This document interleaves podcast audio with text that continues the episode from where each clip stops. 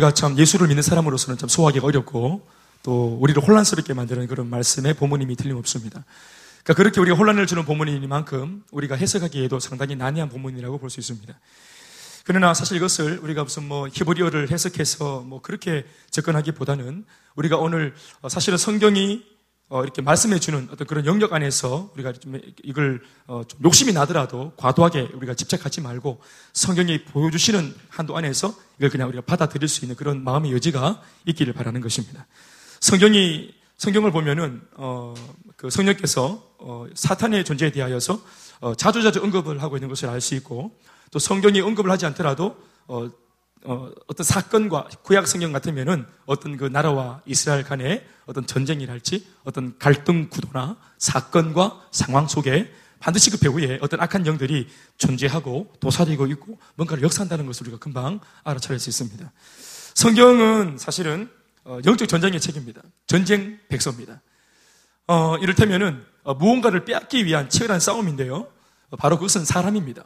사람을 서로 가지기 위한 어, 두 영역 간의 싸움입니다.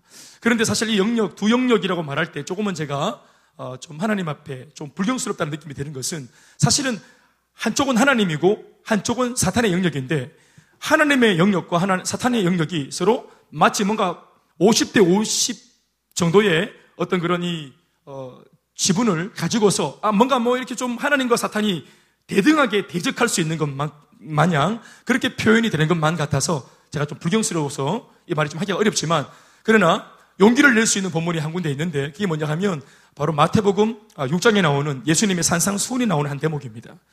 한 종이 두 주인을 섬길 수 없다. 이렇게 말하면서 한 종은 우리 사람을 말합니다. 자연인 인간을 말하는데 이 한 종, 사람은 하나님을 믿든지 사탄을 숭배하든지 사탄은 그 세상을 말하는 겁니다. 사탄의 이름은 여러 가지로 나오죠. 예, 사탄의 이름은 여러 가지로 표현됩니다. 물질도 물질 속에 사탄이 역사하지요. 만몬, 세상에 있는 만몬. 또 문화 속에, 악한 문화 속에, 음란한 문화 속에 여전히 마귀가 역사합니다. 그러니까 옛날에 성경에는 그냥 마, 귀 이렇게 세이튼 이렇게 딱 그냥 대놓고 말하지만 이것이 오늘날 마귀가 여러 가지 모양으로 심지어는 광명한 천사의 모습으로도 나타나서 역사를 합니다. 그러니까 어, 하나님 예수님이 하신 말씀이 한 종이 두 주를 섬길 수 없다. 그러면서 어, 하나님을 선택하든지 아니면 세상을 선택하든지 둘 중에 하나를 선택해라. 이렇게 표현을 하는데 마치 이렇게 표현을 듣고 보면 예수님마저도 마귀, 그 세상이 하나님과 뭔가 대등하게 싸워서 겨룰 수 있는 그런 능력자인 것처럼 표현이 된 겁니다. 여러분, 마귀와 하나님이 대등하게 싸우는 존재입니까? 정답을 바로 말씀드리면 아닙니다. 이 부분에서 여러분들 여지가 없어야 되고 타협이 없어야 됩니다. 아멘입니까? 우리가 마귀에게 제법 고통을 당하지요? 하나님을 믿는 백성들도 마귀에게 고통을 당합니다. 오늘 그 말씀을 오늘 풀어야 됩니다.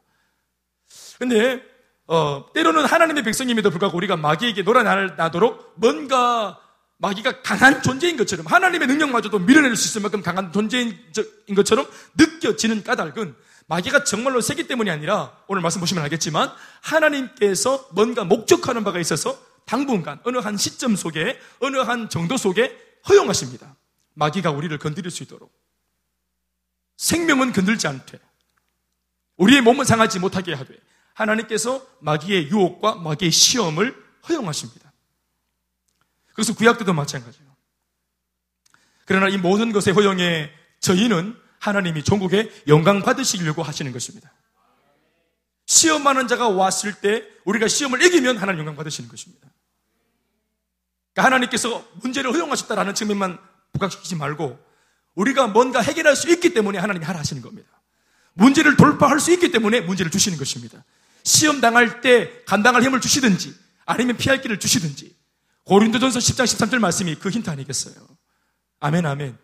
그러니까 우리가 어떤 문제가 왔을 때 아, 내가 재수가 없어서 만난 문제다. 이게 징계다. 이렇게 보지 말고 그렇게만 보지 말고 너무 원색적으로 우리가 하나님 앞에서 하나님은 참 좋으신 분인데 때때로 마귀를 우리 인생에 출몰 하도록 허용하시는 까닭은 무언가 아, 나한테 뭔가 주님이 기대하는 구석이 있다라고 보시면 됩니다. 이걸 우리 그냥 시체말로 쉽게, 쉽게 표현하면 우리의 믿음을 담보로 하나님이 시험을 허용하십니다. 우리가 시험 만났을 때 뭐 할 줄 아시고 기도할 줄 아시고 우리가 시험 만났을 때 몸부림치고 기도하고 더 하나님께 매어 달리라고 하나님께서 그런 우리의 믿음을 담보로 문제를 허용하시는 것입니다. 사실은. 오늘 여러분 어, 마치 한 편의 드라마인 것처럼 욥이라는 한 사람을 놓고 사탄과 하나님이 대화하는 장면이 등장합니다. 마치 무슨 의견을 주고받고 회의하는 것처럼 보이기도 합니다. 우리 오늘 이욥 한 사람을 놓고 대화를 하고 있는 하나님과 사탄의 대화 속에서 무엇보다 about Satan, 사탄이 어떤 존재인지에 대하여서 우리가 같이 묵상을 좀 하기 원하는 것은 우리가 하나님도 실제로 존재하시는 하나님인 줄로 믿고 있는 것처럼 아멘 아멘 하하 이거 믿고 있습니까? 하나님은 실존하시고 생존하시는 살아계신 하나님인 것을 믿고 있습니까? 내가 살아있는 것만큼 하나님이 살아있다는 사실은 실존적인 문제고 그거는 기존 사실이고 생생한 역사입니다. 아멘 아멘 우리가 나사렛 예수라고 표현할 때 아까 마귀를 쫓을, 쫓을 때 우리가 나사렛 예수 이름으로 떠나갈지어다 악 예수 그리스도는 공중에 붕떠 있는 뜬구름 잡는 신앙의 주체가 아니고 나사렛 동네에 정말로 역사 가운데 인간의 역사 가운데 직접 그 동네에 나타나셔서 활보하신 나사렛 예수입니다. 아멘 아멘. 그러니까 역사적인 예수님, 실존적인 예수를 말하는 것입니다. 그래서 실제로 존재하신 부활의 영광의 주님의 이름으로 우리가 악한 사탄을 대적할 때 떠나가는 것이겠지요. 주문처럼 부적처럼 이름만 우리가 입을 입을 가지고 이렇게 살짝 살짝 담근다고 마귀가 두려워하는 게 아닙니다. 우리가 예수를 향한 실존을 믿을 때 역사가 발휘되는 것입니다. 자, 하나님의 실존이 이렇게 생생한 만큼 사탄의 존재도 그와 같습니다. 오늘 현대인들의 오류가 크게 양극단으로 있는 것이 뭐냐 하면 사탄의 존재를 너무 믿지 않는 것과 너무 사탄의 존재에 대해서 너무 강하게 믿어서 두려워하는 것입니다. 우리 이유가 한 번씩 요즘 따라서, 요즘 최근 요즘 따라서 자꾸 막 좀 안 하던 짓을 합니다. 같이 붙어 있다가 뒤에서 조금만 바삭 소리가 나면 막 이렇게 하는 애가 어느 날부터 혼자 방에서 잘 누워있고 또 이랬는데 혼자 방에 불 안 했을라 합니다. 아빠 옆에 있을까요? 난 나를 되게 좋아하는 줄 알았어요. 그런데 이유가 있더만은 한 번씩 이 아이가 엎드려가지고 동영상을 보는데 난 그냥 뭐 늘 이 아이가 수순이 멋져서 사니까 뽀로로 코코몽 이런 거 보지 않겠어요? 뽀로로 콧구멍 이런 거 보지 않겠냐? 근데 그게 아니고 보니까 그 뭐 연상되는 그 영상들을 이렇게 돌려갖고 이게 그 아이들 그 저기 영상이지만 그 무서운 게 있더만 무서운 게. 뽀로로인데 이게 그냥 사이비 뽀로로 사이 뽀로로인데 가면 틱 뛰니까 막피 흘리는 뽀로로. 뽀로로가 막 핏바람 먹고 이렇게 뽀로로가 그런 뽀로로가 있더만 그래서 걔가 그걸 몇 번 보더니 무서워하는 게 뭔가 자꾸 뒤를 이렇게 쫙 돌아보고 뭔가 쫓기고 얘가 불안하고. 그리고 잠잘 때도 막 계속 막 화를 내고. 뭔가 대적하고 이렇게 현비 그래 안 그래? 그렇지. 어느 날부터 그지 그지? 나는 그냥 얘가 늘 그냥 기도와 말씀에 전념하는 줄 알았는데 이게 딴 짓을 하고 있어가지고 애가 그래 이유가 있었어 이유가 그러니까 너무 우리가 그런 영적인 존재 악한 존재에 대해서 너무 민감한 것도 예수 믿는 사람들의 삶에 굉장히 타격을 주는 것입니다 그렇다고 해서 영적인 이 약한 사탄 마귀의 존재에 대해서 너무 우리가 무감각한 것도 근거 없이 낙관하는 것도 우리 신앙생활에 아주 치명적인 어떤 오류를 범하게 만들어주는 것입니다. 하나님이 존재하는 것과 같이 마귀도 존재합니다. 그러나 공통점은 하나님도 영적인 존재이며 마귀도 영적인 존재입니다. 그러나 분명히 다른 것은 하나님은 전능하시고 전지하시며 무소부재, 무소부재란 말은 어디에나 계시는 하나님. 아멘, 아멘. 그러니까 김대현 목사 속에 지금 역사하시는데 동시간대에 앞에 있는 경실이한테도 역사하시고 정현이가 주요 하면은 주, 정현이 마음속에도 하나님 역사하시고 동시다발적 전 세계 지구촌 어디에라도 주 예수를 부르는 모든 곳에 무소부재 하나님이 동시다발적으로 역사하시는 거예요. 아멘 아멘. 이게 전지전능한 하나님의 모습입니다.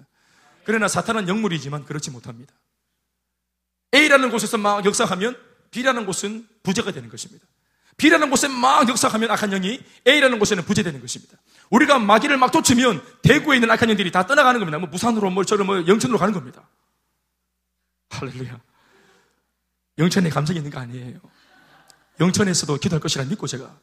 그 계속 도시마다 다 기도할 때 악한 영들이 실제로 물리적으로 이 땅에 발을 못 붙이도록 만들어버려야 되는 겁니다. 실제로 그들은 우리가 물리적으로 존재하는 것과 마찬가지로 영물임에도 불구하고 그 존재는 존재를 한 곳에 하면은 동시다발적으로 무쇠부조하거나 또 인간의 마음을 다 꿰차서 알거나 전지전능 올마이티 이런 느낌이 아닌 겁니다. 그러니까 그런 면에서 우리가 영물이지만 우리가 두려워할 것이 없는 것입니다. 아멘, 아멘. 우리가 이제 사탄이 대하여라는 제목으로 같이 말씀을 볼 때, 어, 실제로 오늘 제가 말씀을 전할 때 여러분들이 조금은 어, 적용을 어, 바로 하시면서 여러분들 각자의 삶 속에 지난날 아니면 어젯밤 오늘 아침까지라도 이렇게 사탄이 실제로 존재하는 그 악한 영이 내 마음 속에 내 생각 속에 내 입 속에 내 상황 속에 가정 속에 어떻게 실제적으로 역사를 해왔는가 하는 그 손때에 묻은 사탄의 그 채취를 우리가 느낄 수 있어야 됩니다. 그리고 그것을 우리가 염증을 내고 사탄이 활보하도록 가만히 몰라서 방치했던 나의 무지함에 대해서 우리가 깨닫고 다시는 마귀에게 속지 아니하리라 다짐할 수 있는 계기가 오늘 이 오후 예배 설교 시간에 일어나기를 바라는 것입니다. 그러니까 이 마귀는 항상 해치는 존재입니다. 무너뜨리고 항상 사람을 잡아뜨리고 의욕이 상실되게 만들고 욕구를 좌절시키고 깨뜨리고 상하게 하고 분리 분쟁 당짓게 하고 개인도 부부도 가정도 교회도 이간질하고 깨어지고 거짓말하는 것은 다 100%의 100% 마귀의 짓입니다. 오늘 우리가 말씀 속에서 보는 어, 마귀의 첫 번째 특징은 6절 말씀에 나오는 말씀인데 6절 한번 읽어볼까요? 같이 시작. 하루는 하나님의 아들들이 와서 여기서 말하는 하나님의 아들들은 천사를 말하는 것입니다. 또 읽어볼까요? 여호와 앞에 섰고 사탄도 그들 가운데 온지라. 그러니까 하나님께서 어, 두 존재를 불러 모았습니다. 하나님의 존재 앞으로 불러 모았습니다. 그러니까 한쪽에는 천사, 한쪽에는 사탄을 불러들였습니다. 그리고 어, 이 땅을 영물이기 때문에 안 보이면서 이 땅을 두루두루 돌아 어떤 사람이 정말 신실하고 온전한 신앙의 사람인지 비록 역사의 무대 위에 등장하지는 않았지만 얼마나 빛도 없이 이름도 없이 그렇게 하나님 앞에 잘 살아보려고 애쓰는 그런 마음의 의인이 진정성 가진 의인이 어디 있는지 이런 숨어있는 의인들을 찾기 위해서 하나님의 천사를 보내는 겁니다. 할렐루야. 난 이 하나님의 천사들이 두루두루 하나님의 진심을 가지고 있는 그런 어, 백성들을 찾아다닌다고 할 때 여러분들을 찾아와서는 여러분들이 그런 사람이라고 말해줄 수 있는 그런 좀 계기가 만들어졌으면 좀 좋겠습니다. 사람한테 듣는 칭찬이 아니라 천사가 발견하고 와 오늘 한 번 올렸다 하면서 다시 하나님 앞에 올라가서 아, 지원이가 하나님 대단합디다. 가가 북제인 줄 알았는데 보이기네. 아가 마음이 완전히 다릅디다. 이러면서 천사가 보고하고 하나님이 알, 알고 또 복을 내리시는 이러한 은혜가 있길 바라는 것입니다. 그런데 마귀도 똑같이 세상을 두루두루 다니면서 이 사람들을 이렇게 쭉 돌아보고 오는 겁니다. 그러니까 이 6절 말씀을 통해서 우리가 알 수 있는 것이 뭐냐 하면 사탄이 전지전능하거나 그가 영적으로 뭔가 대단한 존재이거나 그렇지 않다는 것을 우리가 금방 알 수 있는 것입니다.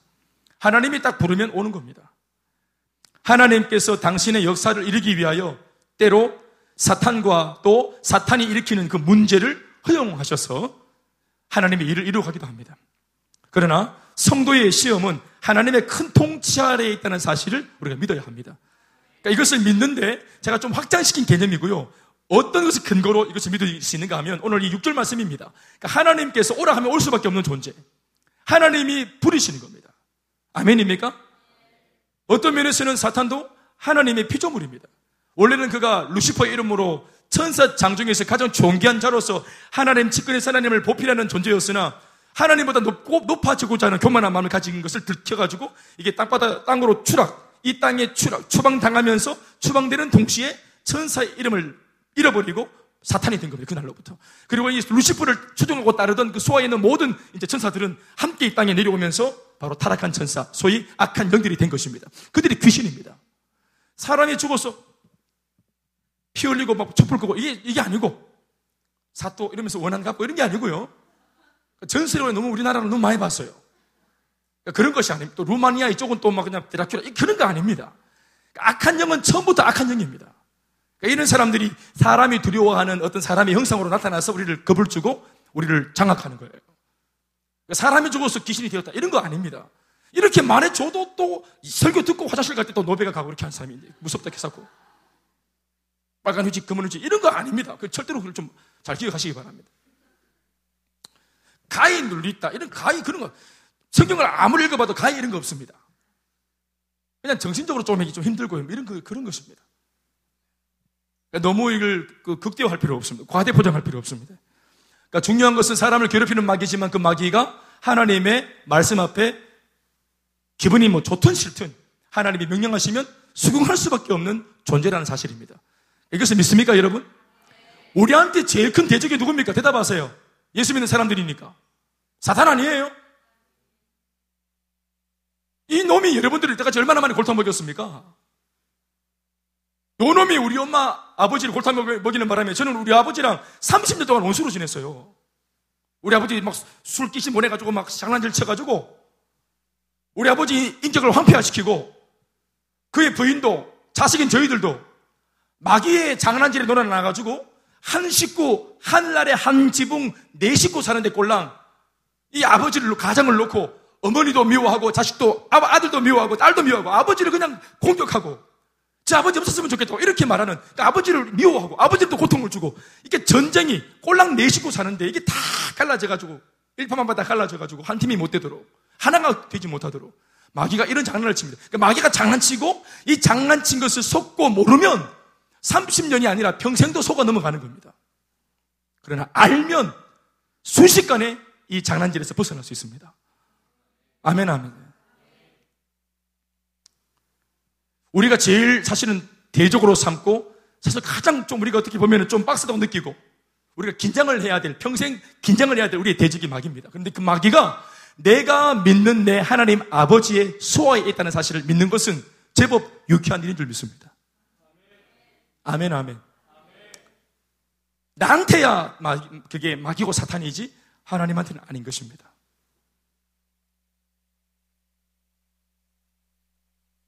그러니까 사탄은 하나님의 통치 아래 있다는 사실. 이걸 우리가 좀 여러분들이 믿을 수 있길 바랍니다. 그러니까 절망하지 말아야 합니다. 이러한 말씀을 통해서. 저주를 받았다. 뭐 가문의 가문을 이어서 뭐 대를 이어서 저주를 받았다. 우리 집은 뭐 헤어날 수 없는 저주를 받았다. 뭐 가문에서 계속 이 저주가 흐른다. 사주팔자 오명이다. 못 벗어난다. 마귀가 너무 강, 강력한 것 같다. 때로는 예수님의 능력보다 마귀가 더 센 것처럼 느껴질 때 그런 거 아니다라는 사실을 오늘 이 6절 말씀을 통해서 여러분들 우리가 은혜를 받을 수 있길 바랍니다. 그리고 두 번째는 사탄은 사람을 유혹하고 잡아뜨리기 위해서 적극적으로 찾아 돌아다닌다는 사실입니다. 7절에 있는 말씀입니다. 다 같이 읽어보시겠습니다. 7절의 말씀 시작.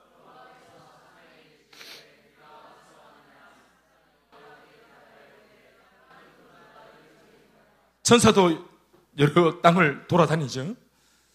역대하 16장 그 19절에 있는 말씀을 보시면은 온 땅을 두루 감찰하 하나님의 눈동자가 온 땅을 두루 감찰하사 전심으로 자기를 찾는 자들을 찾고 있다고 말씀하십니다. 그런 자들에게 은혜를 주시기 위해서. 그러니까 하나님의 눈동자가 되어져서 온 땅을 두루 헤집고 다니는 존재가 바로 천사들이죠. 아까도 말했지만 이 천사들은 누구를 찾는 것입니까? 하나님의 숨겨진 바알에게 무릎 꿇지 않은 의로운 7천 명의 백성들. 이러한 사람들. 상황이 녹록지 않지만 믿음으로 살아보려고 몸부림치는 사람들. 이런 진심 어린 사람들을 찾아 발굴하는 것입니다. 아멘입니까? 엘리야가 여러분 어디 출신입니까? 디셉 사람 엘리야 완전 깡촌입니다. 완전 깡촌 중에서도 깡촌. 그 이제 주석을 찾아보면 그 제가 가본 게 아니고요. 제가 참 경산 지리도 잘 모르겠는데 어떻게 알겠어요? 근데 학자들의 견해에 의하면 깡촌 중에서도 완전히 깡촌, 완전히 산 꼴짝이 만디 저 끄트머리 호롱불 전기도 안 들어오는 물론 뭐 옛날이니까 당연히 전기는 없었겠다마는 예, 그런데 하나님의 눈동자가 거기까지 가서 예배된 하나님의 사람들을 불러일으키는 것입니다. 아멘, 아멘. 제가 동촌 출신 아닙니까? 동촌 출신. 그 촌에서 막 도마뱀 잡아가 군디 짜라가 막 굽어먹고 하는 제가 뭐가 소망이 있어 보여가지고 주를, 주님이 저 눈동자를 끝까지 주님께서 눈을 뜨고 오셔가지고 저를 이렇게 목회도로 세웠는지 모르겠어요. 여러분 전부 다 차출됐잖아요.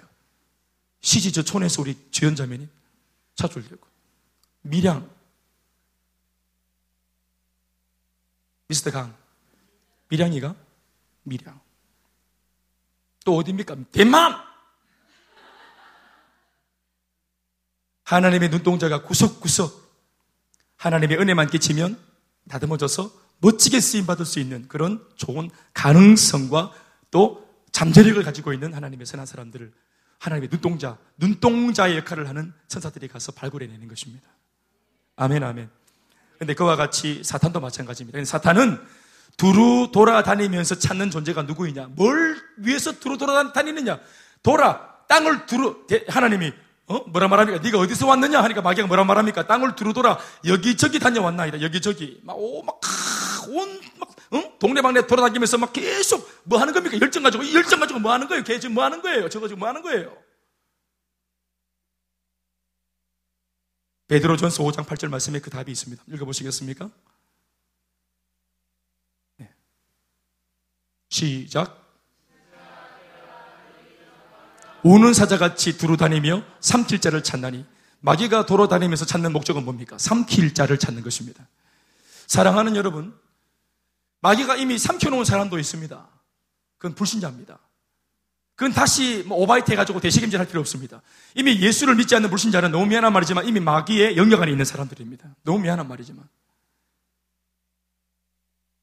그래서 우리가 예수님을 믿을 때 예수님의 은혜를 통해서 십자가의 은혜를 통해서 마귀의 죄에 종료되었던 사람들이 예수의 십자가를 믿을 때 속량되어져서 풀려난다고 말하지 않습니까? 불신자가. 그 말은 불신자가 지금은 예수를 믿기 전까지는 사탄 마귀 그 죄의 사슬에 매여 있다는 거예요. 종이되어 있다는 거예요. 그의 영향력 안에 있다는 거예요. 그러니까 이미 불신자들은 마귀가 삼킨 자들입니다. 소화를 막 시키고 있는 중입니다. 소화 다 되면 지옥 가는 겁니다. 여러분들도 전부 다 그쪽 출신입니다. 우리가 다. 우리가 전부 다 마귀 목구멍에 막 식도 넘어갈 때 부름 받았습니다. 우리 전부 다. 그런데 삼킬 자를 찾는다. 굳이 삼킬 자가 있을까 싶어서 두루 다니면서 뒤집보면서 찾는다. 열심히 추구하고 찾는 거예요. 왜 그럴까요? 잘 찾기가 어렵기 때문입니다. 잘 찾기가 어렵지만 있는 겁니다. 삼킬 자가. 삼킬 만한, 어? 나의 밥이 먹음직한 그런 존재들이 있는 겁니다. 그 삼킬 자가 누굽니까? 어디 출신일까요? 예수를 믿는 사람들입니다. 불신자는 이미 삼킨 사람이고요. 간신히 예수를 믿어서 거듭나고 새롭게 되었지만 마귀가 영원히 떠나지 않습니다. 예수님의 그 복음서에 보면은 악한 영이 있었던 한 사람이 예수님 어떤 은혜를 받아가지고 이 악한 영이 떠나죠. 그런데 빈집을 그대로 뒀더니 떠나간 악한 영이 친구들 다 데리고 와서 그 집에 들어가서 이전보다 더 심하게 인생을 완전히 황폐화시켜버리죠. 사랑하는 여러분, 마귀가 삼킬 자를 찾기 위해서 두루 돌아다닙니다. 삼킬 만한 자, 아까도 말했지만 예수를 믿는 사람들, 그런데 건강하게 믿는 사람이 아니고요. 대충 알겠죠? 어떤 사람인지? 디디하이 믿는 자들입니다. 짱구 같이 띵하이 믿는 자들. 이런 자들이 삼킬 자입니다. 마귀가 딱 볼 때, 아이고, 잘 엄두가 안 난다. 막 자한테 이빨, 이빨을 딱 갖다가는 막, 죽, 막 죽삽을 나도록 맞겠다. 이런 사람한테 안 갑니다. 그런데 딱 보면서 어이구 틈이 보이는 거예요. 툭툭 건들면 제법 넘어오겠는 기라. 이거 잘 요리하면 먹을 수 있는, 있겠는 기라. 껍데기만 잘 벗겨갖고 요리하면 제법 밥이 되겠는 기라. 요런 사람들을 삼킬자라고 정의하고 찾아오는 것입니다. 자, 구체적으로 삼킬자가 누굴까요? 네 정도, 네 부류 정도의 아, 사람들을 제가 말씀 속에서 제가 한번 언급해 볼게요. 첫 번째는 감정이 쉽게 상하는 자입니다. 에베소서 4장 26절에서 17절 말씀 보시면 이렇게 되어 있습니다. 에베소서 4장 26절 17절 말씀. 시작. 분을 내어도 죄를 짓지 말며 해가 지도록 분을 품지 말고 마귀에게 틈을 주지 말라. 보십시오. 감정이 쉽게 상하는 자. 이 사람은 마귀에게 틈을 잘 주는 아주 약한 사람입니다. 감정은 마귀가 들락거릴 수 있는 좋은 문이 됩니다. 관문이 됩니다. 아마 이런 부분에서 우리가 자유할 수 있는 사람이 아무도 없, 잘 없을 겁니다. 여러분 분을 내어도 뭐라고 말씀 띄워 놓으셔야 됩니다 자, 분을 내어도, 아니, 사람이니까 분을 낼 수 있어요. 말씀도 인정하고 있습니다. 그러나 조건을 달고 있죠. 분을 낼 수 있지만 죄를 짓지 말며 마음속에 있는 분을 행동으로 옮기면 죄가 됩니다. 마음속에 있는 이 마음의 언어를 입 바깥으로 내뱉어 버리면 이건 사건이 됩니다. 마음으로는 아, 참 적당히 하세요, 김 목사님. 그런데 이거를 입으로 질문했습니다. 김 목사 작자 가소. 이러면 사건이 됩니다. 제가 가만히 있겠습니까? 못 박습니다, 십자가에. 행동이 옮기면 제가 늘 말씀드리죠. 엘리베이터 탔습니다. 저 유부남입니다. 옆집 아줌마가 오늘따라 예쁘게 하고 나왔습니다. 예쁠 수 있지요? 유부녀가 예쁠 수 있어요? 없어요? 없어야 돼요. 우리 남편분들은 우리는 없어요. 우리는 예쁜 여자가 없어요. 그렇죠? 우리는 할렐루야. 근데 잔뜩 멋을 내고 나왔는 기라. 그럼 뭐 샤넬 팔고 막 냄새 풍기면서. 그래 막 자기 보란 듯이 머리 또 머리털 막 털고 이러면서 그래, 막 그냥 또 이렇게 있는 게 사부자 사부자 있고, 막. 또 막 내보다 눌러달라고 하는 또 암묵적인 사인을 보내면 지는 안 누르고 또 있고, 막 손도 소지하고 이렇게 하고 있고. 그럴 때, 마음으로 볼 때, 아, 참 되게 세련되고 참좀 어, 현대 감각이 있다, 도심처럼 느껴진다. 이런 마음이 예쁜 애를 새겨놓게 된 마음으로는 할 수 있어요. 박전도사. 마음으로는, 아, 예쁜 애 할 수 있어요. 예, 그분 말고 다른 분들 보면서. 근데 그를 말로 옮기면, 아름다우시네, 요 아줌마. 잔잔할까요? 이거 말하면 사건이 되는 겁니다. 행동, 손을 놔도 모르게 잡아버렸다. 절단 나는 겁니다. 그럼 전기톱으로 다 바로 잘라버려요. 사랑하는 여러분, 본을 마음으로 낼 수 있습니다. 사람인지라 상황에 우리가 환경에 푸시를 받으면 마음이 움직이죠? 네. 만약 상황 속에서 마음이 안 움직이면 이미 그건 죽은 고목입니다. 분이 납니다. 짜증이 나고 화가 날 수 있습니다. 마귀가 시험을 거는 겁니다. 지금 분탕질을 하는 겁니다. 이것을 외부로 표현하면은 대인 관계 안에서 다른 사람에게 표출되어지면 이게 사건이 됩니다. 그럼 이것은 죄가 되는 거예요. 그런데 죄를 안 지으면 좋겠는데 설사 죄를 말과 행동으로 지었다 손 치더라도 또 유예 기간을 두기를 해가 지기 전에는 분을 품지 말고 빨리 이걸 사과하고 회개해서 정리하라고 말하는 것입니다. 그게 누구한테 좋습니까? 유혹에 넘어가서 실수하고 감정이 상하는 바람에 죄를 지어버린 나한테 좋은 것입니다. 예수님의 주기도문도 보면은 우리를 우리의 죄에서 시험에 들지 말게 하시고 그 다음 뭐가 나오죠? 다만 악에서 구원하소서 시험 들 수 있습니다. 그런데 이 시험 든 나를 회개하지 않고 방치하면 악에 빠지는 것입니다. 시험은 들 수 있으나 악인이 되면 안 되는 겁니다. 진도가 이게 마지노선을 넘어가면 안 되는 겁니다. 회개하고 돌이켜야 하는 것입니다. 아멘이십니까? 그런데 왜 이렇게 해야 합니까? 왜 이렇게 돌이켜야 합니까? 내 감정을 추스려야 합니까? 27절 말씀 때문입니다. 마귀에게 틈을 주지 않기 위해서. 감정, 상한 감정, 구부러진 감정, 낚싯바늘처럼 구부러진 감정 두고 보자. 니잘 되는가 보자. 겉으로는 웃고 있지만, 어, 정연아, 니잘 되는가 보자, 인간아.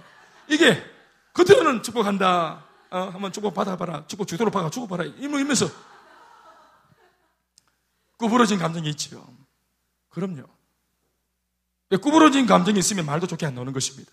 모함하고 험담하고 항상 다른 사람 험담할 때 첫 출발점이 뭡니까? 걱정하듯이 시작합니다. 지은이가 저한테 오셔서 와서 목사님 저기 김종현 선생님 큰일 났어요. 저 너무 걱정이 돼요. 왜? 배가 그래 되겠어요? 배가 자꾸 나오는 것 같아요. 돼지처럼 많이 처먹어요. 이러면서 계속 걱정하는 것처럼 막 얘기하는 물질밖에 몰라요. 나중에 이래 되면서. 인간입니까? 시충이지기 인간입니까? 이래서 막. 이 하는 게 뭐가 있습니까? 목사님 드러내세요. 이러면서. 예를 들자면은 숨어 있는 우리 시충이들 뜨끔했습니까? 걱정하듯이 시작합니다. 항상. 목사님, 우리 셀이 지금 좀 뭔가 좀 안 되는 것 같습니다. 아, 셀리드가 요즘에 보니까 좀 건강상 문제가 있어서 저 지금 좀 열심히 없는 것 같은데요. 이게 이제 점점 발전해서 그 인간이 그래 되겠습니까? 이래 되는 겁니다. 그게 셀리드입니까? 이래 되는 겁니다. 감정이 상했기 때문입니다. 감정에 상해 있는 사람은 아직까지 폭파되지 않은 내관을 가지고 있는 시한폭탄과 같습니다. 상황이 만들어지면 반드시 상한 감정을 바깥으로 분출시킵니다. 그럼 이 독을, 독이 든 이 독배를 다 같이 마시는 겁니다. 다 같이 죽는 것입니다. 예전에 우리 아버지가 항상 술 먹고 집에 와서 저를 계속 괴롭히는 거예요. 나는 들어보면 나는, 나는 아무 죄가 없어요. 나는 잠만 잤어요. 근데 우리 아버지는 아버지가 오기 전에 잠자는 꼬라지가 보기 싫다는 거예요. 왜 자냐? 새벽 4시에 자고 있어야지. 그럼 어떻게 해야 돼, 내가? 새벽 3시, 4시에 막 깨파가 왜 자고 있냐고. 아버지가 왔는데 인사를 해야지. 언제 올 줄 알고. 아버지가 막 화를 낼 때 그 내용을 자세히 들어보면 술주정 할 때 전부 다 낮에 공장에서 있었던 일입니다. 공장장하고 뭐 안 좋았던 거. 그런데 이게 구조적으로 권력에서 눌리니까 거기서는 말하지 못하고 꾹 타만놨다가 술교훈을 빌려가지고 상한 감정 집에 와가 집은 천지 자기 왕국이니까 약한 사람들 그래봐야 남 부인 자식들 다 자기보다 약자 아닙니까? 거기 와서 막 자기가 이걸 굴림하면서 다 표출하는 겁니다. 이게 지난날 우리 아버님들 어머님들의 모습이셨습니다. 그래서 그분들도 상처가 많고 우리도 그렇게 상처가 많았던 겁니다. 이 감정을 다스리지 못하는 거 마귀에게 틈을 주는 것이고 마귀가 볼 때는 밥입니다. 뭐라고 부릅니까 마귀가? 삼킬자다 합니다. 감정을 우리가 제어하지 못하는 사람 마귀가 볼 때는 밥인 것입니다. 마귀가 볼 때는 친구입니다. 은혜를 아무리 받아도 마귀가 사고고 있습니다. 분명히 감정이 상할 때 오기 때문에. 옛날 우리 할아버지 목사님 모교회에 40일 금식기도 굶기를 밥 먹듯이 하셨습니다. 밥을 못한 말입니까? 금식했다는 말입니까? 이게 무슨 말입니까? 굶기를 밥 먹듯이 했다. 금식기도를 그분 밥 먹듯이 하셨습니다. 40일. 근데 그분이 항상 어느 한 사건 때문에 40일을 다 안 채우신다고 말씀하시는 거예요. 전설 같은 이야기죠. 금식을 40일 다 하면 저는 안 해봐서 모르겠는데 하늘이 열린다 합니다. 우리 한번 열어볼까요? 연계가 쫙 열린다 합니다. 40일 딱 곡기를 끊으면. 죽어서 천국 가는 게 아니고요. 영적으로 확 살아난다 이 말입니다. 그런데 모사님이 어느 한 사건 때문에 그 이후로는 40일 안 채운다. 어떤 사건 때문에? 청도 동산기도원에서 40일 다 채웠어요. 그분 젊을 때. 그분은 돌아가실 때까지 아주 영적인 분이셨습니다. 실제로 동부교회 목사님 아주 영적인 분이셨습니다. 그러니까 이분 얘기 제가 한 번씩 해드렸죠. 그렇죠. 완전 막 그냥 무협에 그냥 무협지입니다. 무협지 이 얘기 들어보면 내 그냥 해드릴게 시리즈로 정말 재밌습니다. 용 날아가고 막 난리 납니다. 막 동작신 뛰어오고 막 난리 곱추 막 휘, 피지고 난리가 납니다. 완전히 진짜 다 사실입니다. 근데 이제 목사님이 이제 40일을 딱 채우고 하, 이제 막 실령해 가지고 동산 기도원을 이제 그게 이제 이게 흙 비포장 도로거든요. 지금도 그 동산 기도원이 있습니다. 이렇게 내려왔어요. 내려와서 아버지, 어, 이게 물질 세계와 영적인 세계가 오버랩돼 보이는 겁니다. 연계가, 연계가 열린 겁니다. 와, 그래 목사가 이 정도는 돼야지. 할렐루야. 지나가는 성도만 딱 봐도 제가 다 보이는 거예요. 아줌마, 아줌마, 실제로 이 목사님 기도하고 나와가지고 자기 그 새들어 사는 아줌마 나와가지고 아침 세수하는데 세수하는데 그 가서 아줌마 어 왜 왜? 어릴 때 아줌마 어젯밤에 무슨 짓을 했어요? 그러면 돼요. 남편이 있는 여자 그러면 돼요. 하니까 아줌마가 완전히 막 수, 세수하다가 막 사빠져 날려나고 그래요. 뭐다 바쁘는 거예요. 영, 연계를 다 바쁘는 지난해 했던 이런 죄들을 다 바쁘는 거예요. 보자 한번 침침하네 침침합니다 다행이지 예. 근데 이제 이분이 40일 금식기도 하고 성령 충만히가 내려와서 아, 영적인 세계가 딱 열리는. 그래 이제 아, 이 은혜로 돌아가서 사역하리라 딱 내려왔는데 시내 버스, 시외 버스를 딱 기다리고 있는데 그 비포장 도로 버스 기다리고 있는데 옛날이니까 동네 그 발발이 우리 흔히 왜 개새끼라고 부르는 그 발발이 이거는 목사님이 직접 하신 말씀입니다. 개새끼라는 말을 그분이 쓰셨습니다. 이게 사람한테 쓰는 말이야. 그냥 그 정말 그분한테 쓰는 말이니까 저는 욕이 아니니까요. 그분이 개새끼니까 개새끼를 하는 거예요. 이 이제 강아지 새끼가 와가지고 목사님 다리를 그냥 그머는 그냥 이분은 기도하고 와가 실령해가지고 차 기다리고 있는데 맹시로 개가 으르르 하면서 목사님 다리를 계속 깨물고 막 남고 막지 혼자 막 날, 막째 날리고 이렇게 하는 거예요, 애가. 그 목사님이 아 할렐루야 그만해라 할렐루야 하루 모든 피조개가 다 이제 떠나 뭐 떠나가라 이러고 이제 있는데 걔가 계속 막 삽살이가 막 계속 목사님 막 열받은 거예요. 완전 열받아. 뭐 이런 개가 40일 기도한 나의 신령함을 모르고 못 알아보고 이 무슨 이, 개새끼가 무슨 뭐 에라이 개새끼야 하고 발로 빵 차본 개를 개가 막 깨각하고 막 나자, 나자빠 치는데 그때 하나님의 음성이 딱 들리면서 혈기불이나 그러면서 40일 기도했던 성령이 다 순식간에 소멸돼버린 거예요. 쇠가 빠지게 40일 기도했는데 금식하면서 개, 개한번 차면서 은혜가 거예요. 그래 이분이 아, 나 교문했다. 목사님 그 뒤로는 39일까지만 딱 채우고 40일 새벽 기도 내가 많이 했다는 말 안 하시려고 39일까지만 딱 하고 실패한 40일 새벽 그, 저 금식 기도로 딱 그렇게 종집을 찍고 내려오시는 겁니다. 정말 지혜로운 거예요.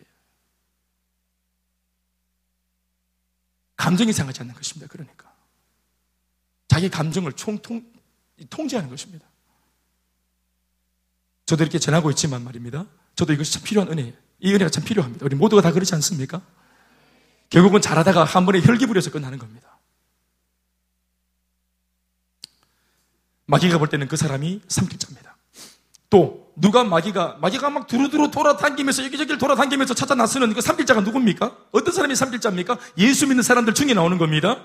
두 번째는 도망갈 준비가 된 사람입니다. 누가복음 22장 31절에서 32절 상반부 말씀을 열어보십시오. 이렇게 적고 있습니다. 한번 읽어주시겠어요? 시작.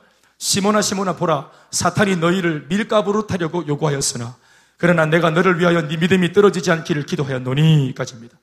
예수님이 이제 십자가 돌아가시기 얼마 안 남겨놓고 열두 제자들 앞에 놓고 열두 제자가 처음부터 예수님, 예수님을 지켜드리겠습니다. 목사님, 예수님을 떠나지 않겠습니다. 다 이렇게 지키지 못할 약속들을 해야 되는데 예수님이 그 중에 베드로한테 하시는 말씀이에요. 시모나, 시모나, 네가 알지 못하는 일이 하나 있었다. 지난밤 마귀가 나를 찾아왔다. 예수 선생, 열두 제자 그렇게 잘 키워놨다면서요. 내가 한번 흔들어 볼까? 한번 지 흔들어 볼까? 내가 요 놈을 한번 흔들어 볼게, 요 놈을. 하고 이름을 딱 씁니다, 이름을. 베드로라고 딱 써가지고 예수님한테 딱 청구합니다. 딱 청구서를 딱 내놨습니다. 내가 얘를 한번 흔들어 볼 거라고. 아마 당신 부인할 걸 내가 밀 까부르듯 밀이 이렇게 있는데 지나가는 사람들이 밀을 손으로 또 훔쳐가지고 밀을 먹으려고 껍질을 이렇게 퍼비는 거 있죠? 이거를 밀 까부른다 이렇게 말합니다. 그러니까 베드로를 마귀가 손에 딱 얹어놓고 밀 까부르듯 주문 떼가지고 훅 풀어보면 이거는 주성이처럼 속에 알곡이 없어가지고 알맹이가 없어가지고 이 베드로 3년 반 훈련 제대로 받은 것처럼 보이지만 위기가 오고 생존의 위협을 받고 압박받으면 당장 예수 부인할걸? 이러한 삶에 대하여, 이러한 모습에 대하여 마귀가 확신을 가지고 있어요, 거의. 베드로한테도. 기도를 새가 빠지게 하고, 훈련받고, 은혜받고, 그렇게 충만한데도, 마귀가 볼 때는 피식 웃는 정도, 미소 하나 짓는 정도, 절대로 기도하는 내가, 우리가 마귀한테는 위협적이지 않나 봐요. 이게 기분 나쁜 일인 거예요. 마귀가 우리를 두려워하잖아요. 우리가 어떤 부닥거리를 해도 전도하고 선교하고 기도하고 방언을 어떤 걸 해도 마귀는 두려워하지 않는 거예요. 오히려 우리한테 아주 노골적으로 예수님 앞에서 내가 베드로를 딱 내가 청구한다. 베드로 좀 내보세요. 내, 내, 보내보세요. 내가 밀가부르듯 한번 지 흔들어 볼 테니까. 당신 자신 있어요? 하고 예수님을 능력하는 거예요. 그래서 예수님 뭐 있다 합니까? 32절 말씀에 내가 너를 위하여 네 믿음이 떨어지지 않기를 내가 도구하며 기도했다고 말씀하시는 거예요. 그런데도 당사자인 베드로는 다 알다시피 모닥불 쬐던 그 자리에서 예수님을 세 번이나 부인합니다. 도망갈 준비가 된 사람 마귀가 귀신같이 합니다. 귀신이잖아요. 마귀가 압니다. 앞에서는 막 그냥 막 충만해가 막 하지만 여차하고 상황 달라지면은 자기가 뭔가 위협받고 자기가 불리해지면 발 뺄 거라는 거 마귀가 딱 알고 있습니다. 그 사람이 누굽니까? 바로 마귀가 볼 때는 삼킬자입니다. 삼킬자. 예배 생활, 신앙 생활 여유되고 등다쳐고 배부르고 상황 되니까 하는 거지. 그 마귀가 알고 있는 것입니다. 상황을 엎었는데도 계속 할 수 있을까? 그래서 청구하면서 내가 한번 까부르, 내가 한번 밀 까부르듯이 내가 흔들어 대보겠다는 마귀가 자신만만해요. 우리가 자빠질 것에 대해서 마귀는 확신을 가지고 있습니다. 기분 나쁘지 않습니까? 조문아. 기분 안 나쁘나? 예, 그래. 목이 막히나? 기분 나쁘 우리를 우습게 보는 거예요. 정말 우습게 보는 거예요. 그러나, 여러분, 우리가 하나님의 은혜를 받고 성령이 충만해주고, 사명을 받고, 우리가 무엇하며 살아야 할지 비전을 발견한 사람은 만만하지 않은 사람이 되는 겁니다. 마귀도 만만하지 않지만, 하나님의 손에 붙들린 사명자도 만만하지 않습니다.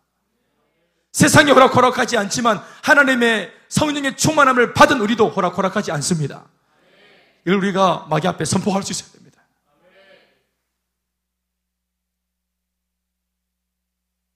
시험 당할 때 요즘엔 제가 이제 목사가 돼서 그런지 몰라도 조금 여유가 생깁니다. 환란이 오고 문제가 왔을 때 이제 한숨을 깊이 쉽니다. 하, 자, 또 왔구나. 또 시험이 왔구나. 그래. 또 하나 왔네. 마음은 진짜 아프고, 간도 벌렁거리고, 뭐 전혀 식욕도 없고, 마음이 답답하지만, 그러나, 그래. 어차피 달려가는 이 길에, 목회자를 흔들어대는 이런 일들은 빌, 비지하다고 비웠지. 그래, 또 왔네. 그래, 올게 왔구나. 오랜만에 왔네. 그리고 삿발을 단단히 잡고 정신을 차리고 기도하기로 마귀에 속지 않기로 결단을 하는 것입니다.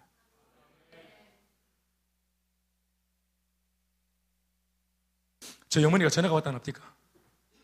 야야, 대현아, 야야, 엄마 지금 저 교통사고 당했다. 야야, 어, 어, 어, 다리가 아프죠. 어머니, 저 교통사고 당했어요. 어, 그래, 그래. 그럼 그 차, 사고 차량은 옆에 있다. 야야, 니 빨리 와요, 와요. 어머니 전화 끊고 다시 좀 전화하세요. 전화 딱 제가 끊었어요. 유명한 사건입니다. 어머니가 다시 전화 왔습니다. 바로, 어, 아들, 어, 엄마가 지금 교통사고를 당했어. 다리가 많이 아파. 어, 차가 지금 옆에 있고 아저씨 옆에 지금 뭐 있는데 어, 지금 너가 좀 와야 되겠어. 어머니 어디입니까 지금? 아 거기입니까? 지금 제가 가겠습니다. 그리고 제가 갔어요. 가족 일을 일이 처리 처리했습니다. 제가 우리 가정을 아는 겁니다. 엄마가 호들갑 들때 저도 같이 호들갑 들면은 우리 집은 난리가 납니다.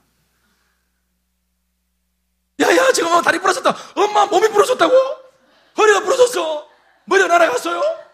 자가 폭발했어? 막 난리가 완전히 침소봉대에 난리가 납니다. 완전히. 나중에 가보면은 그냥 잠시 약간 부딪혀갖고 그냥 주저앉은 좀 그냥 그 스크래치 난리가 납니다. 난리 너무 크게 늘 인생이 어두웠고 늘 인생이 안 됐고 늘 인생이 어려웠기 때문에 작은 일 하나만 일어나도 막 불안해하고 전전긍긍하고 그래 내 인생에 뭐 좋은 날이 있겠노 내 이런 날이 올 줄 알았다 항상 내 인생에 안 좋은 날이 올 줄로 뭔가 이게 기대하고 있는 것처럼 여러분 좋은 날이 많아야 합니다. 안 되는 날 오겠지만 어쩌다 한 번씩 잘 되고 행복하고 긍정적인 것이 익숙해야 됩니다. 하도 부정적인 게 익숙하다 보니까 좋은 날이 와도 이게 언제쯤 가면 얼마나 가겠노? 항상 마음이 안 될 거에 대해서 추측하고 예측하는 거예요. 예측하니까 부정적인 날이 오는 거예요. 긍정적인 것에 익숙하세요. 그래서 마귀가 볼 때 빈틈이 없어야 해요. 삼킬 자처럼 보이지 말아야 돼요.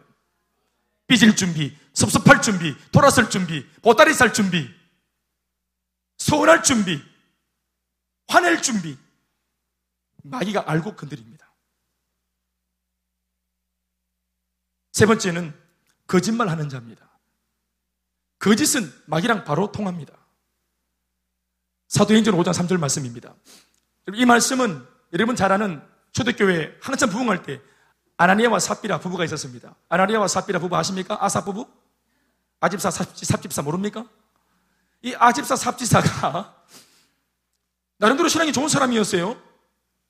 이분들이 언제 은혜를 받았냐 하면은 베드로의 설교를 듣고 3천명 5천명 회개할 때 건물이 속에서 변화받은 사람들이에요.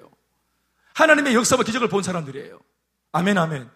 대단히 은혜를 받은 사람인데 부부가 내가 볼 때는 정말 맥주로 부부입니다. 이 사람들은. 그냥 가만히 있었으면 될 텐데, 50점이라도 할 텐데, 이분들이 열심을 냅니다. 여보, 우리 땅 있는 거 팔아가지고 헌금하자. 이거 참 좋은 아이디어예요. 좋은 마음이에요. 그런데 굳이 뭐 그냥 누가 시킨 것도 아닌데 자기들 그냥 오른한 마음으로, 오른한 마음으로 있는 땅 팔아가지고 그걸 헌금하려고 돈을 딱 치웠는데 실물, 이 캐시를 딱 잡으니까 이 현물을 딱 소리치니까 마음이 꿈틀꿈틀 거리는 게예요. 예를 들어서 한 1억쯤 할 줄 알고 시세가 팔아서 1억 하겠다는 마음 먹었는데 하나님이 그래 네 헌금하겠다는 내 은혜를 주겠다 하고 이걸 10억에 팔게 해줄 거예요 하나님. 예를 들면은. 자기가 볼 때 땅이 이게 그냥 그냥 그냥 뭐 시세 없는 땅인데 한 1억쯤 하겠지 1억은 드리겠다 하고 딱 내놨는데 10억에 누군가가 사겠다는 거예요. 그래서 10억을 딱 받았는데 와 이건 내 생각은 1억만 드리는 건데 10억이 들어온 거야. 하나님이 주신 거예요. 아멘입니까? 더 풍성하게 드리라고 하나님께. 믿습니까? 그런데 현찰을 딱 바꿔보니까 계산이 복잡해지는 거예요. 그래서 얼마를 빼돌립니다. 옛날이나 지금이나 아마 똑같습니다. 딱 내놨습니다. 여러분, 헌금하는 사람도 많아요. 그런데 결론을 말하면 이렇게 헌금한 부부가 죽어붙습니다. 이렇게 헌금한 부부가 죽었으면 헌금 안 하는 것들은 어떻게 해야 돼요? 근데 그 사람들은 다 멀쩡하니라. 베드로가 영의 눈을 떠서 봅니다. 아나니아야, 너 정말 이거 다가? 이거 다냐? 물었습니다. 그때 아, 네 답니다. 거짓말 해버립니다. 그때 베드로가 했던 말입니다. 시작.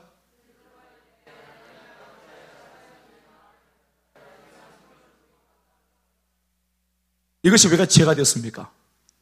사탄이 그 마음에 가득했습니다. 틈을 줬기 때문에. 무엇 때문에? 거짓을 품었기 때문입니다.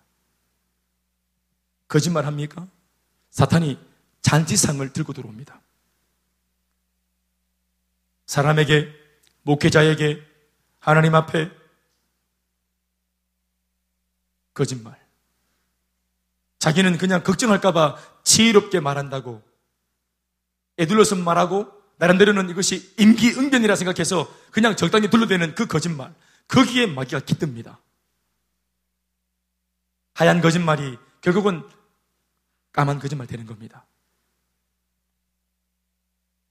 우리 가운데 이런 거짓말이 없었으면 참 좋겠습니다. 거짓이 만연하지 않았으면 참 좋겠습니다. 여러분, 거짓은 지혜가 아닙니다. 그건 지혜로운 게 아닙니다. 그건 임기응변이 강한 것이 아닙니다. 그건 나쁜 겁니다. 지금 죄입니다.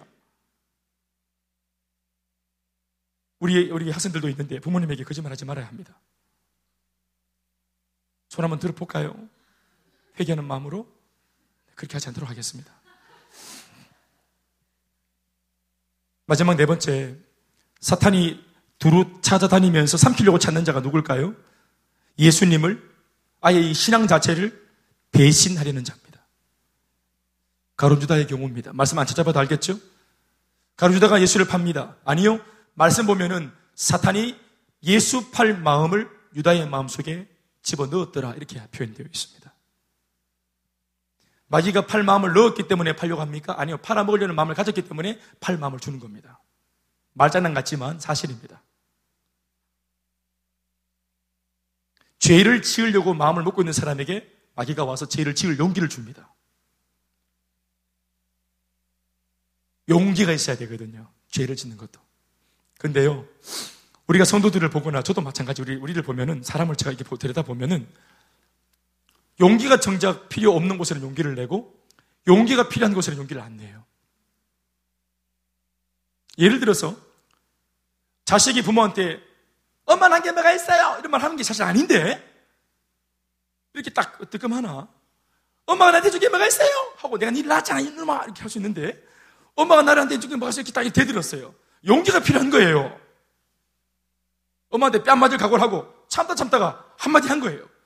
잘못한 거죠? 영준아. 그런데 이거는 아주 좋지 못한, 나도 안 좋고 상대방도 안 좋고 모두가 안 좋은 일에 용기를 냈어요. 나도 모르게. 그런데 진짜로 이왕지사 사건이 생긴 것이고 이거를 좋게 마무리하는 것은 참 좋은 거지요.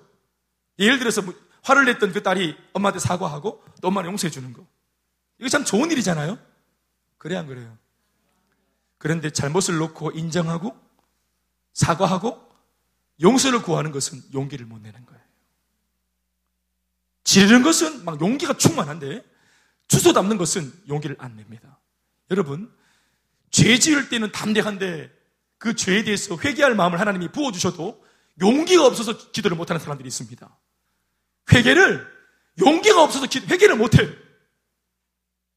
자기 딴에는 변명이 있습니다. 양심의 가책이 들어서 못한다는 거예요. 그게 마귀가 하는 소리입니다. 이왕 지사 뭔가 잘못되었습니까? 분을 내었습니까? 거짓말을 해버렸습니까? 앞에 말했던 세 가지를 다 통폐 앞에서 마귀에게 삼켜졌습니까? 뭔가 실수가 일어났습니까? 이것을 주어 담기 위해 필요한 것이 용기입니다. 믿음에서 일어나는 용기입니다. 아멘, 아멘.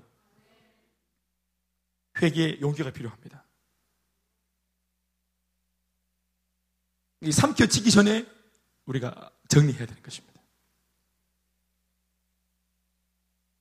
그리고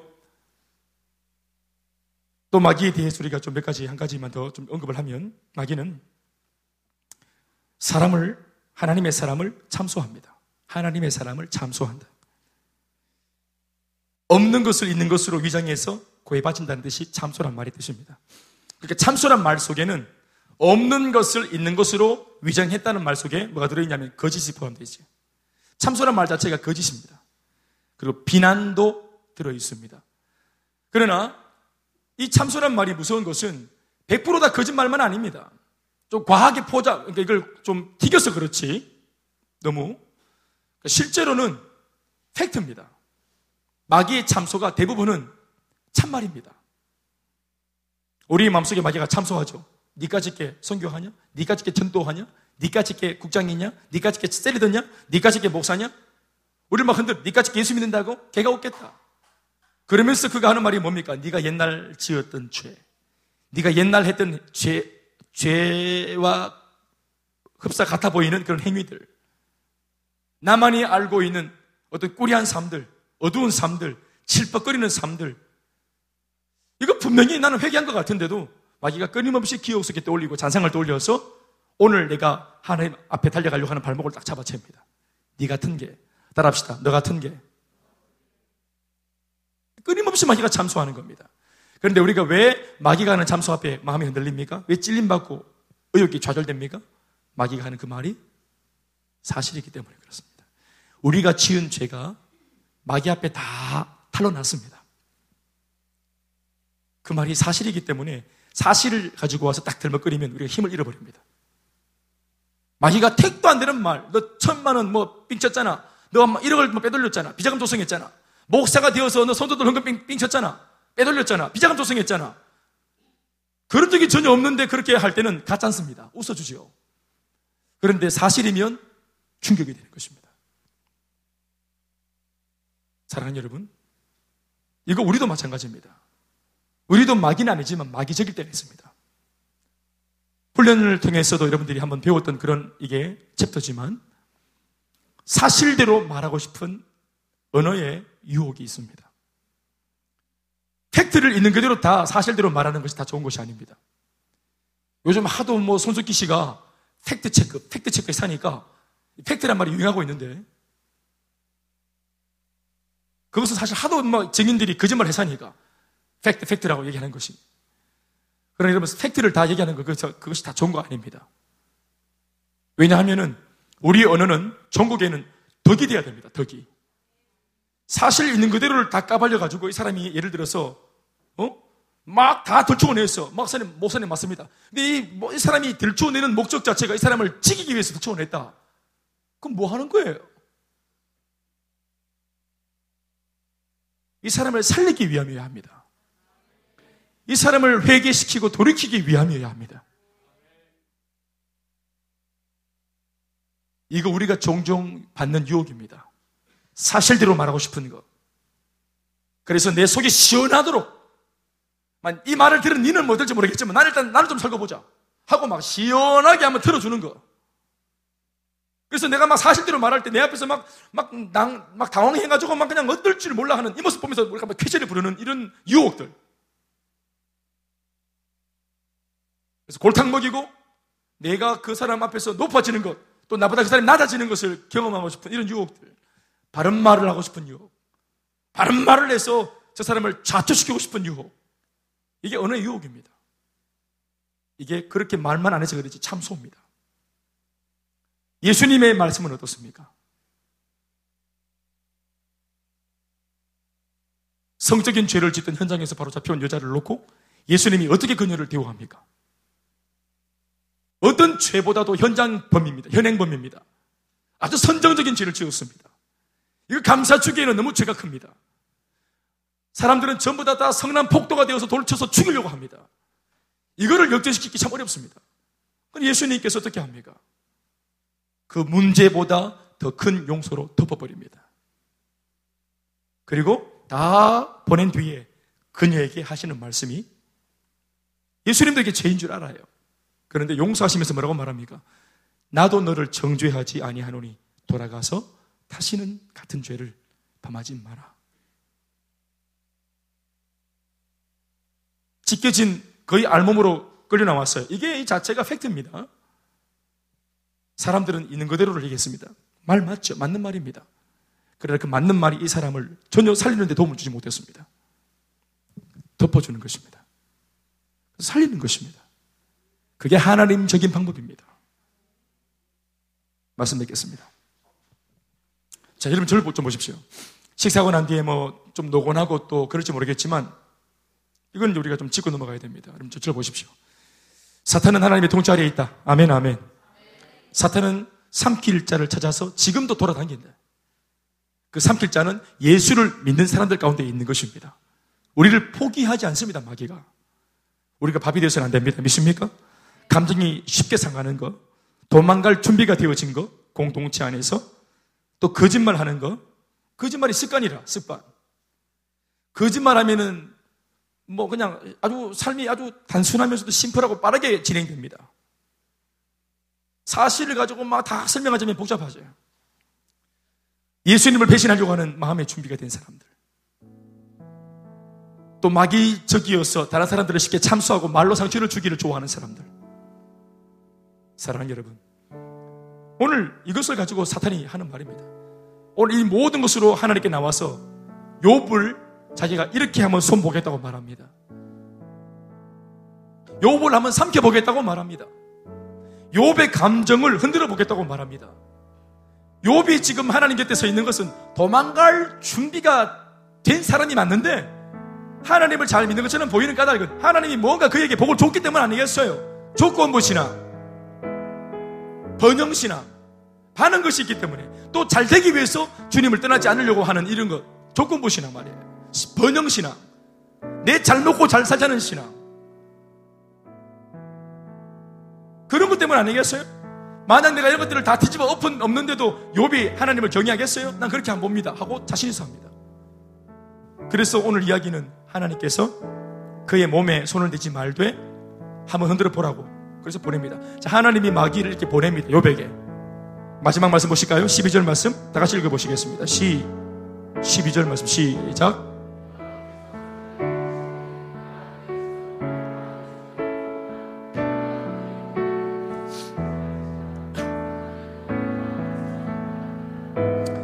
그의 소유물은 마귀에게 맡겼다고 말하죠. 허용하시는 거예요. 일, 일, 일부분을. 이제 아시겠어요? 여러분들의 삶에 이게 여러분 옛날이나 지금이나 같은 원리입니다. 여러분들의 목숨은 이렇게 붙어 있지만 왜 내 매사의 일상이 잘 안 풀릴까? 왜 내가 뭔가를 소유하려고 할 때 거기에 곰팡이가 피고 문제가 생길까? 학점을 벌려고 하고 공부하려고 스펙을 쌓으려고 하고 물질을 내가 좀 넘어오려고 하는데 왜 이렇게 일이 안 풀리고 계속 돈이 새 나갈까? 분명히 사탄이 뭔가를 건들고 있기 때문이 맞아요. 그런데 그 마귀가 하고 있는 그 어, 분탕질보다 더 배후에 있는 것은 하나님의 허용입니다. 근데 알 것은 하나님이 이것을 왜 허용하실까? 다시 처음으로 말씀이 돌아옵니다만은 우리의 믿음을 담보로 우리를 믿고 하나님이 그 일을 허용하시는 것입니다. 그러나 그 사탄의 시험이 왔을 때 우리가 잘 이겨낸 뒤에 우리가 정금같이 더 성장하고 변화될 것을 주님이 기대하시기 때문이죠. 그래서 굉장히 하나님 입장에서는 모험이지만 이 모험을 해야만 우리가 변화될 수 있는 것입니다.